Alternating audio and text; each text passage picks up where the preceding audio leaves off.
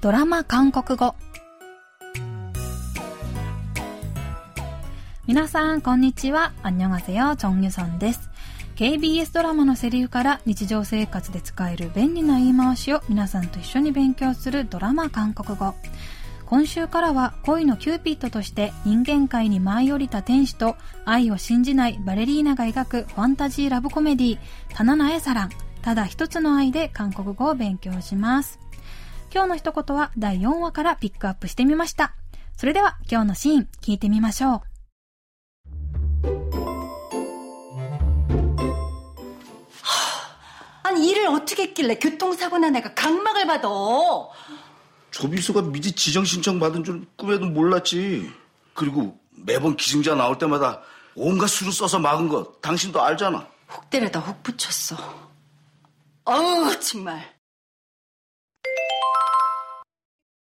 꿈에도 몰랐지.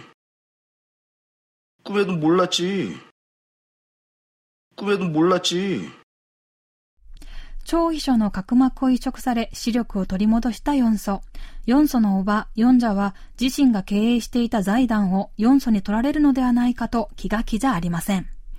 아니이를어떻게했길래교통사고난애가각막을받아事故に遭ったおかげで視力を戻すなんて、こんなのあり と叫ぶヨンジャに、夫のギチョンは、저비서가미리지정신청받은줄꿈에도몰랐지まさか超医書が角膜提供のドナーに登録していたとはな。 그리고 매번 기증자 나올 때마다 온갖 수를 써서 막은 거 당신도 알잖아. 도나가 라와레르 다비니 난토카시테 手術を食い止めたのママだって知ってるだろと言い訳のように言います。연자와 혹대로다 혹 붙였어. 어우 정말. こんなはずじゃなかったのに、もう、 と腹を立てます。今日はこのシーンから、コメドもラッチ、夢にも思わなかったを練習しましょう。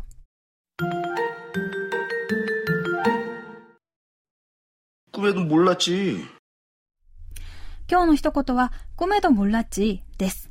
コメドは夢にも、もラッチは知らなかったよに対応し、コメドもラッチを直訳すると、夢にも知らなかったよになります。このフレーズは、ある行動や事実が全く想定外だった時に使う言葉です。日本には夢にも思わなかったとよく似た表現がありますね。韓国では諦めろという意味のくんけや絶対にダメという意味のくんどくじまなど、くんを使った言い回しが多いような気がします。日本語の表現によく似ている今日のフレーズ、覚えやすいと思うので、ぜひぜひチェックしてください。それでは今日のフレーズ、くめどもらっちを練習してみましょう。いつも喧嘩ばかりしていた二人が結婚すると聞いてこの一言。그두사람이결혼할줄꿈에도몰랐지あの二人が結婚するなんて夢にも思わなかった。トロット歌手に熱を上げている父を見てこの一言。아빠가덕질을할줄꿈에도몰랐지 お父さんが推し活をするなんて夢にも思わなかったよ。꿈에도몰랐지꿈에도몰랐지꿈에도몰랐지今日は夢にも思わなかったよという意味のフレーズ、コメドモラッチを練習してみました。次回のフレーズは、ワルタエッソです。 それではまた来週会いましょう。あんにゃーん。